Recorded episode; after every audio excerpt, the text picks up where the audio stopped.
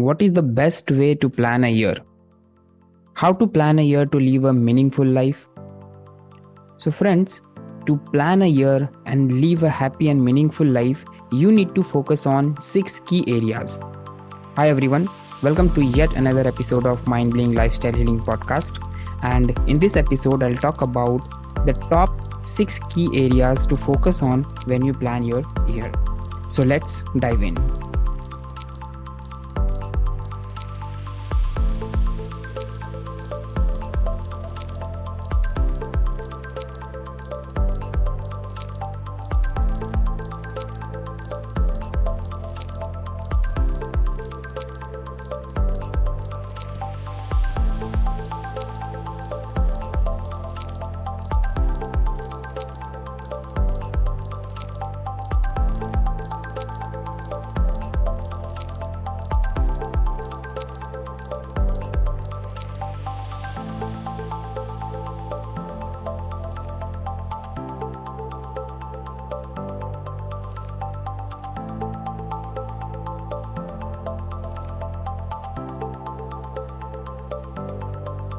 Thank you so much for tuning in. My name is Abhishek Ranjan. I'm a balanced lifestyle coach.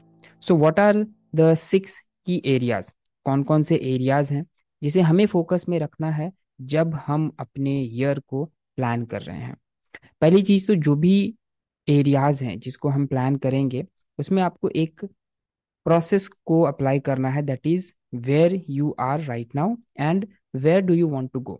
आप अभी कहाँ पर हैं, किस level पर हैं एंड आप कहाँ पर जाना चाहते हैं.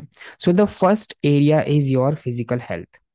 उस फिजिकल हेल्थ में आपका वेट हो सकता है, आपकी एनर्जी हो सकती है, आप किस तरीके के मॉर्निंग रूटीन को फॉलो कर रहे हैं ये हो सकता है. सो अभी आपका वेट कितना है और आपको किस तरह की वेट चाहिए, अभी आपकी एनर्जी लेवल कितनी है और आपको किस एनर्जी लेवल पर जाना है, अभी आपका मॉर्निंग रूटीन में आप सुबह कितने बजे उठ रहे हैं, दिन में कितने टाइम तक आप फोकस के साथ काम कर रहे हैं. इन सारी चीज़ों को आप अपने फिजिकल हेल्थ में कंसीडर कर सकते हैं. और अगेन आप अभी किस लेवल पर हैं और आपको नेक्स्ट लेवल पर जाना है वो कौन सा लेवल है. तो यहाँ से आप डिफरेंशिएट कर पाएंगे और अपनी ग्रोथ को मेजर भी कर पाएंगे. So this is the number 1. Number 2 is your mental health. Mental health में आपकी थिंकिंग, आपकी क्रिएटिविटी, आपकी मेंटल पीस, आपका कामनेस, ये सारी चीज़ें हो सकती हैं. अभी आप किस लेवल पर हैं, अभी आप कितना पॉजिटिवली सोच पाते हैं किसी भी डिफ़िकल्ट सिचुएशन में. लेट्स सपोज आपकी कामनेस कितनी ज़्यादा है, अगर कोई अनवांटेड सिचुएशन क्रिएट हो रहा है लाइफ में तो आप कितना काम रह पा रहे हैं. तो इस एरिया को भी आपको ग्रो करना है जब अपने ईयर को आप प्लान कर रहे हैं, राइट. सो अभी आपकी क्रिएटिविटी स्किल कितनी है, आप उसको एक मार्क दीजिए. अगर आउट ऑफ 10 आप अपनी क्रिएटिविटी को कितना मार्क्स दे रहे हैं, अगर आप 5 दे रहे हैं, 6 दे रहे हैं, 7 दे रहे हैं, तो एंड ऑफ द ईयर जो भी आपका टारगेट है उसको आपको क्या रखना है, 10 रखना है, 9 रखना है. एंड आई वुड सजेस्ट कि आप उसको 10 पे रखेंगे.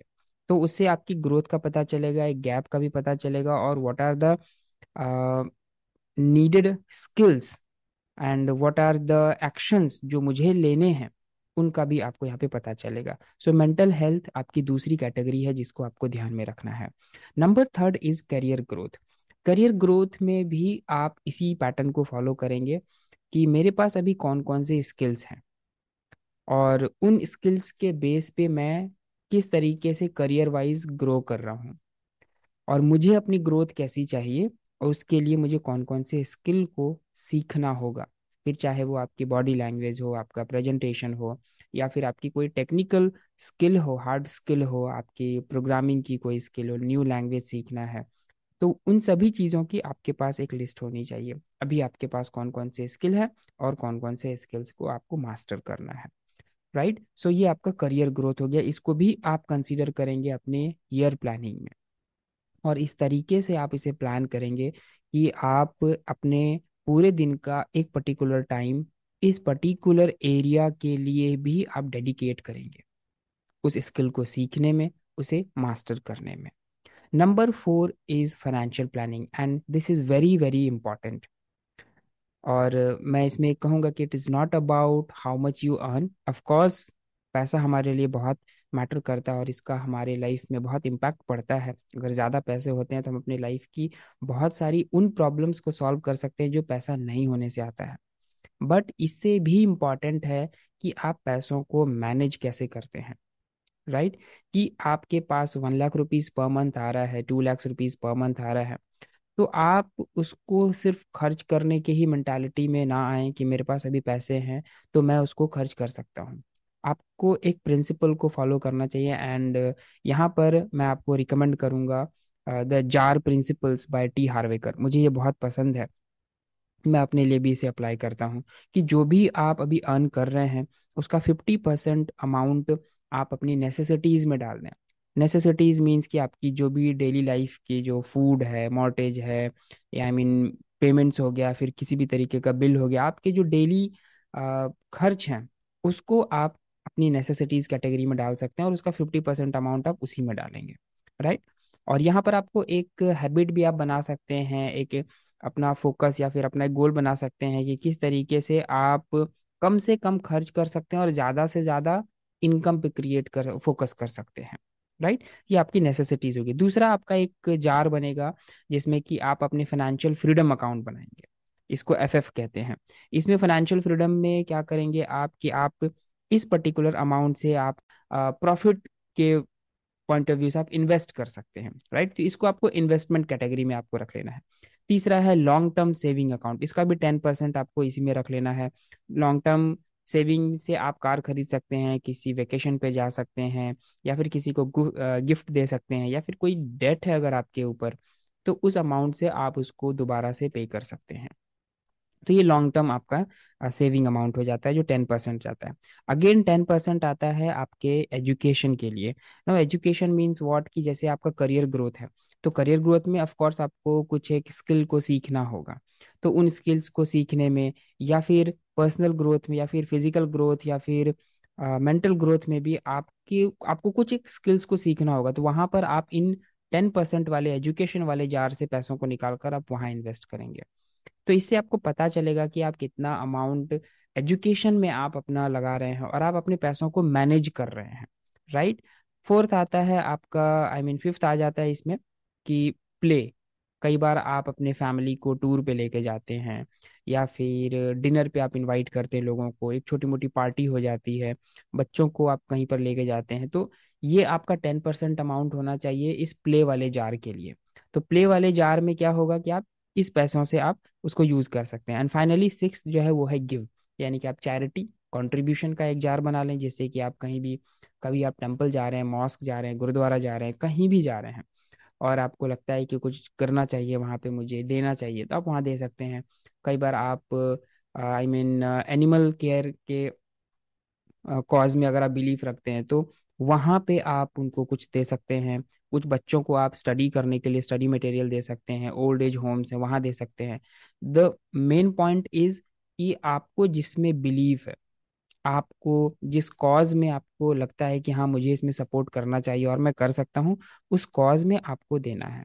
तो ये होता है, ये पॉइंट है कि फाइनेंशियल प्लानिंग में आपको ये सारे 6 जार प्रिंसिपल्स को आपको फॉलो करना है। अगेन आप टी हार्व एकर के जार प्रिंसिपल को आप गूगल पर भी सर्च कर सकते हैं, वहाँ पर आपको डिफरेंट डिफरेंट जार मिल जाएंगे और उसमें आप बना के कर सकते हैं, राइट? सो ये आपका 4th वन हो गया financial planning. 5th one is relationship. Relationship is very very important because आप जो भी चीज़ कर रहे हैं, आपका फिजिकल हेल्थ, मेंटल हेल्थ, आपकी करियर ग्रोथ, आपके फाइनेंशियल प्लानिंग, तो कहीं ना कहीं आप अपने फैमिली के लिए करेंगे। आपके पेरेंट्स हो गए, आपके स्पाउस हो गए, या फिर आपके बच्चे हो गए, आपके रिलेटिव्स हो गए, तो उन सभी लोगों के साथ आपकी एक अच्छी रिलेशनशिप होनी चाहिए। अगर आप एक वर्किंग प्रोफेशनल हैं तो आप वहाँ भी जो आपके एम्प्लॉयज़ हैं, सबॉर्डिनेट्स हैं, कलीग्स हैं, उनके साथ भी आपकी रिलेशनशिप बहुत अच्छी होनी चाहिए। तो अगेन आप मेज़र करेंगे कि आपकी अभी रिलेशनशिप की क्वालिटी क्या है, आप उसको कितना मार्क्स देंगे एंड आपको किस लेवल पर चाहिए वो अपनी रिलेशनशिप की क्वालिटी। तो उससे आपको एक गैप पता चलेगा एंड उस गैप को आप फिल कर सकते हैं, मे बी एक टूर प्लान करके, किसी एक सरप्राइज पार्टी करके, कभी आप बहुत ही क्वालिटी टाइम स्पेंड करके, कुछ एक ऐसा प्लान करेंगे जिससे आप अपनी फैमिली के साथ, अपने बच्चों के साथ, अपने पेरेंट्स के साथ एक क्वालिटी टाइम स्पेंड कर रहे हैं। तो इससे आपकी रिलेशनशिप नेक्स्ट लेवल पर जाएगी और आप अपने लाइफ को एक मीनिंगफुल लाइफ में जीना स्टार्ट कर देंगे। That is number 5। And finally number 6 is contribution, जो कि जार प्रिंसिपल का भी number 6 था कि उसके लिए भी आपको एक जार बनाना है। तो बैक टू सोसाइटी, जो भी आपने इस सोसाइटी से लर्न किया है, जो भी आपने इसे अर्न किया है, तो आप इस सोसाइटी को वापस क्या दे सकते हैं। अगेन, जो भी आपका कॉज है, जिस भी कॉज में आप बिलीव करते हैं, उस कॉज में आप सपोर्ट करें, चैरिटी करें, लोगों की हेल्प करें और इस यूनिवर्स को जो चला रहा है पूरा, उसमें आप अपना भी एक कंट्रीब्यूशन करें। सो दीज आर द 6 की एरियाज आपको फोकस रखना चाहिए अगर आप अपने ईयर को प्लान कर रहे हैं, कभी भी कर रहे हैं। इट्स नॉट अबाउट कि आप जनवरी में ही कर रहे हैं या फैब में, जब भी आपको टाइम मिले, जब भी आप स्टार्ट करना चाहें, आप स्टार्ट कर सकते हैं। Right, so I hope you found this episode helpful. If yes, then please share your comments below. अगर आपको लगता है कि एक और भी एरिया इसमें एड ऑन होना चाहिए, then I would love to read your comments and also share with your friends. I will meet you in the next episode. Till then, keep learning and keep growing.